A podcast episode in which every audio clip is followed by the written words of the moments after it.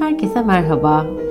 Size biraz gelişimin kavramlarından bahsetmek istiyorum. Çünkü bu kavramları ne kadar iyi bilirsek, aralarındaki sınırları tam olarak çizilemese de ne kadar algılayabilirsek o kadar gelişim süreçlerini takip edebilmemiz ya da destekleyebilmemiz söz konusu olacaktır.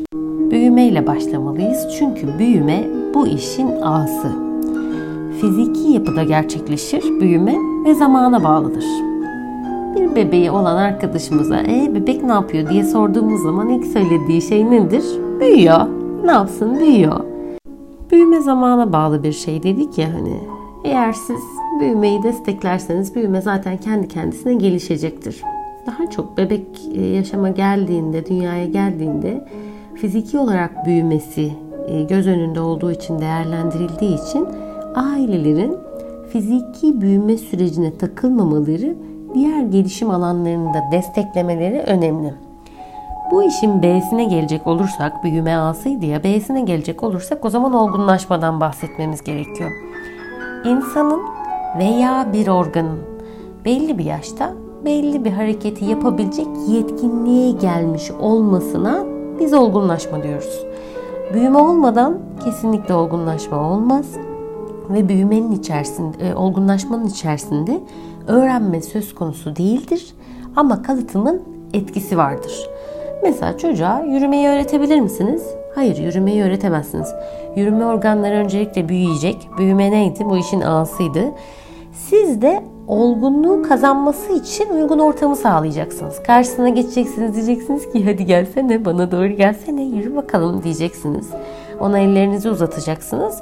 Ama sizin orada olgunlaşmayı kazanması için ortam hazırlamanız söz konusuyken olgunlaşmayı öğretmeniz söz konusu değil.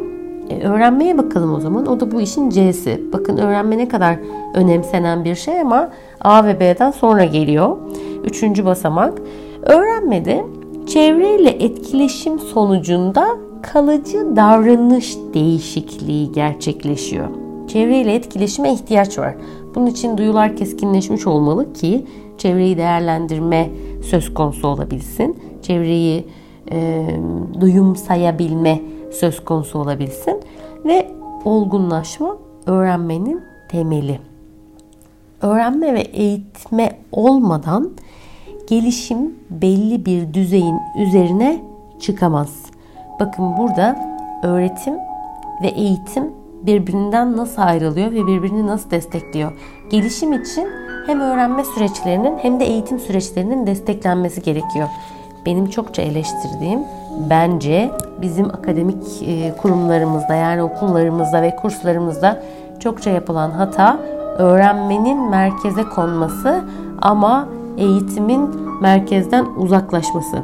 Bu arada unutmayın, olumsuz yönde de olabilir öğrenmeler. Mesela çocuğun sokağa çıkıp sokaktan küfür öğrenmesi gibi. Öğrenmede çokça şey söz konusu, çokça iç kavram söz konusu, alt kavram söz konusu. Gelelim bu işin dördüncü basamağına, A, B, C demiştik, D'sine diyelim. O da hazır bulunuşluk. Olgunlaşma ve öğrenmeyle belli davranışları yapabilecek düzeye gelmesi. Bakın, artık davranış dedik. Önceden ne diyorduk? Hareket diyorduk. Artık neye döndü? Davranışa döndü. Davranışı yapabilecek olgunluğa gelmesi ve davranışla ilgili bilgi, beceriyi kazanmış olması gerekiyor. Hem davranış yapabilecek olgunluğa ulaşacak, hem de o davranışla ilgili gereken bilgi ve beceriyi kazanmış olacak. İşte bu hazır bulunuşluk.